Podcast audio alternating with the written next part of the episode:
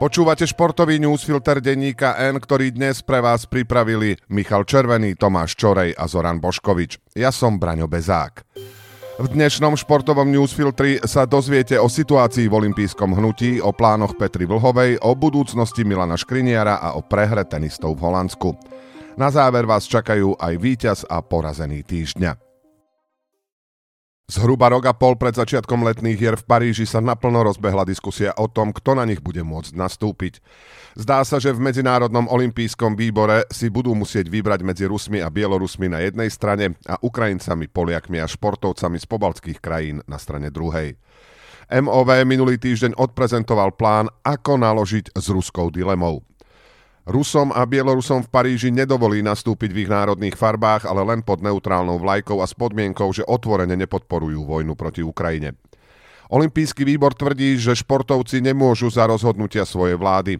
Podporuje ho aj Slovenský olimpijský výbor a športový výbor, aj výbor pre ľudské práva OSN, podľa ktorého by bolo vylúčenie všetkých Rusov a Bielorusov diskriminačné. Ukrajina je však výrazne proti a pridali sa k nej aj pobaltské krajiny a Polsko, ktoré sa vyhrážajú bojkotom. Slovenský olimpijský výbor, ale aj Američania či Francúzi sú na strane MOV. Olympijský výbor robí veľkú chybu, keď na adresu politikov z Pobaltia a Polska hovorí, že by nemali zneužívať šport na politické ciele. Ak niekto dlhodobo spája šport a politiku, je to v prvom rade Kremel. Pre prezidenta Vladimíra Putina je šport kľúčovým propagandistickým nástrojom a aj preto Rusko v posledných rokoch zorganizovalo zimné olympijské hry a majstrovstvá sveta vo futbale. Ako upozorňujú viacerí novinári priamo z Ruska, v ich krajine je myšlienka, že športovec reprezentuje len seba samého úplne cudzia. Ruskí športovci v prvom rade zastupujú svoju krajinu, hoci oficiálne štartujú pod neutrálnou vlajkou. Podmienka, že na Olympiáde môžu nastúpiť len tí, ktorí otvorene nepodporujú vojnu, je krokom správnym smerom, ale nie je dostatočná. Hoci niektorí športovci povedali, že sú proti vojne, prakticky žiadny z nich nebol schopný priamo pomenovať, že Rusko je agresorom a Ukrajina obeťou. Isté, ak by to niektorý športovec urobil, hoci aj žijúci v zahraničí, riskoval by tým vážne problémy pre seba aj svoju rodinu. Lenže tým, že to nerobí, sa z neho na najvyššom športovom podujatí takisto stáva nástroj propagandy svojej vlády. Dokazuje to aj nedávne vyjadrenie Putinovho poradcu, že MOV si uvedomili, že bez ruských športovcov by Olympiáda nemohla prebehnúť. Plošný zákaz pre ruských športovcov možno nie je úplne spravodlivý, ale to nie je ani vojna proti Ukrajine, ktorú ich krajina vedie a proti ktorej neprotestujú. Ak od predstaviteľov Medzinárodného olympijského výboru a OSN zaznieva, že zákaz štartu na olympiáde je diskrimináciou a flagrantným porušením ľudských práv, pričom v tom istom čase Rusi bombardujú ukrajinské mestá, zabíjajú civilistov a z okupovaných území deportujú deti, je to nielen znak necitlivosti, ale aj pomíleného videnia sveta v krízovej situácii. Ako odkazuje ukrajinský prezident Volodymyr Zelenský, v čase vojny nič také ako neutralita neexistuje. Petra Vlhová mala tento týždeň dvakrát štartovať na majstrovstvách sveta vo francúzskych strediskách Courchevel a Meribel, no musíme na ňu čakať až do konca budúceho týždňa. Podľa pôvodných plánov sa dnes mala predstaviť v kombinácii a v stredu v Super G. Z kombinácie má dve strieborné medaily z ostatných šampionátov. Vzhľadom na zdravotné obmedzenia a komplikácie v predchádzajúcich týždňoch, pre ktoré sa nám nepodarilo plnohodnotne trénovať rýchlostné disciplíny, sme sa rozhodli upraviť Petrin súťažný program na majstrovstvách sveta.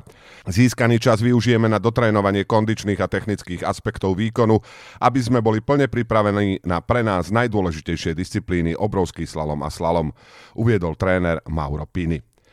Už je jasné, že vo svetovom pohári nezíska veľký ani žiadny iný globus, stále však platí, že môže získať medailu z majstrovstiev sveta.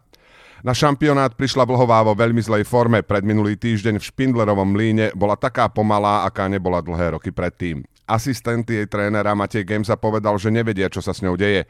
Samotná Vlhová po 13. mieste v slalome hovorila, že to pokazila, hnevá sa a necíti sa dobre.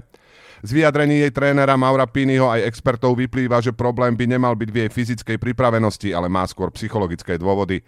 Na rozdiel od fyzických zranení ťažko predpokladať ďalší vývoj. Vlhová môže získať niekoľko medailí, no môže aj výsledkovo vybuchnúť. Obrovský slalom ide budúci štvrtok, slalom v sobotu. V nedeľu večer odohral Milan Škriniar svoj prvý zápas od podpisu zmluvy s Parížom Saint-Germain. Inter zdolal v milánskom derby AC 1-0 a slovenský obranca odohral celý zápas. Tentoraz však už bez kapitánskej pásky. Dlho sa nestalo, aby slovenský futbalista bol súčasťou jednej z najsledovanejších prestupových ság vo futbalovom svete. Škriniar do poslednej minúty zimného prestupového okna bojoval o to, aby druhú polovicu aktuálnej sezóny strávil v PSG. Už niekoľko dní predtým sám oznámil, že podpísal zmluvu, vďaka ktorej sa od leta stane hráčom PSG. Francúzsky majster však tlačil už na januárový prestup. Škriniera chcel využiť na súboje vo všetkých súťažiach, v ktorých aktuálne je. Ak totiž niekde chýba týmu Christofera Galtiera hĺbka, je to práve defenzíva. Okrem podpisu zmluvy, tak PSG poslal do Milána niekoľko ponúk. Najviac sa hovorí o tej konkrétnej na 10 miliónov eur. Inter chcel minimálne dvakrát toľko, PSG jednoznačne odmietol. To znamená, že Škriniara si nechá do poslednej možnej chvíle, keď sa mu v lete skončí kontrakt. Škriniar sa po skončení prestupového obdobia v minulom týždni stretol s predstaviteľmi Ultras tribúny Kurva Nord. Z výstupov je zrejme, že stretnutie bolo konštruktívne a fanúšikovia vyzývajú na podporu hráča, ktorý v klube strávi posledné mesiace. Škriniar sa mohol stať legendou Interu Miláno, akou bol Javier Zanetti, vybral si však inak. Atribút, pre ktorý si ho Inter aj celý futbalový svet cení, je neuveriteľná bojovnosť a tvrdošínosť.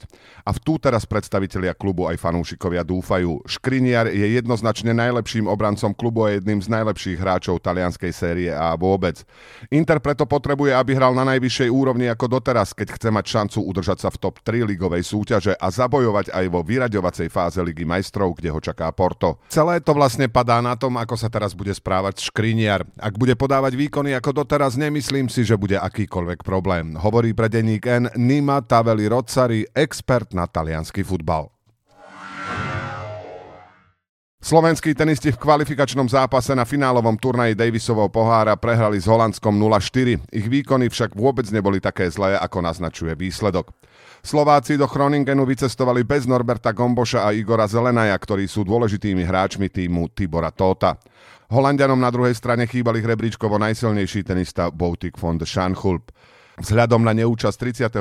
hráča sveta bol ich jednotkou Talon Chríkspor, ktorý v úvodnom zápase zvíťazil nad Lukášom Kleinom. Tento trojsetový zápas bol však mimoriadne vyrovnaný a Klein bol minimálne v prvých dvoch setoch zdanlivo lepší a aktívnejší. Kľúčovej chvíli potom svoj súboj nezvládol momentálne najlepší Slovák Alex Molčan, ktorý takisto v troch setoch prehral s týmom Van Reithovenom.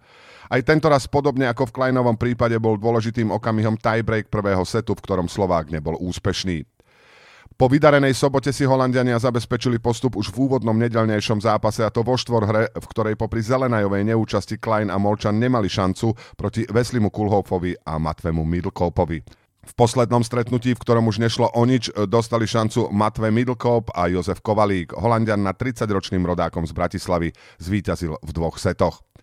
Slováci na finálový turnaj nepostúpili ani na štvrtý pokus, hoci Klein aj Molčan odohrali dobré zápasy. Najbližší zápas ich čaká v septembri o to, aby hrali kvalifikáciu na účasť na turnaji aj v roku 2024. A na záver víťaza porazený týždňa. Víťazom je Vladimír Putin. Nielenže sa nahlas začína hovoriť o tom, že Rusi by predsa len mohli štartovať na Olympiáde, ale jeden z najslávnejších ruských športovcov Alexander Ovečkin sa bez problémov mohol predvádzať v zápase hviezd NHL. Porazeným je Casemiro. Futbalista Manchester United neudržal nervy a počas potýčky zápasu Premier League proti Crystal Palace škrtil Villa Hughesa, za čo po zásahu VAR dostal červenú kartu. Je na debatu, či rovnaký trest nemal dostať aj Jordan Ayu z týmu súpera. United vyhrali 2-1, Casemiro im bude chýbať v troch ďalších zápasoch. Športový newsfilter dnes pre vás pripravili Michal Červený, Tomáš Čorej a Zoran Boškovič. Do počutia o týždeň.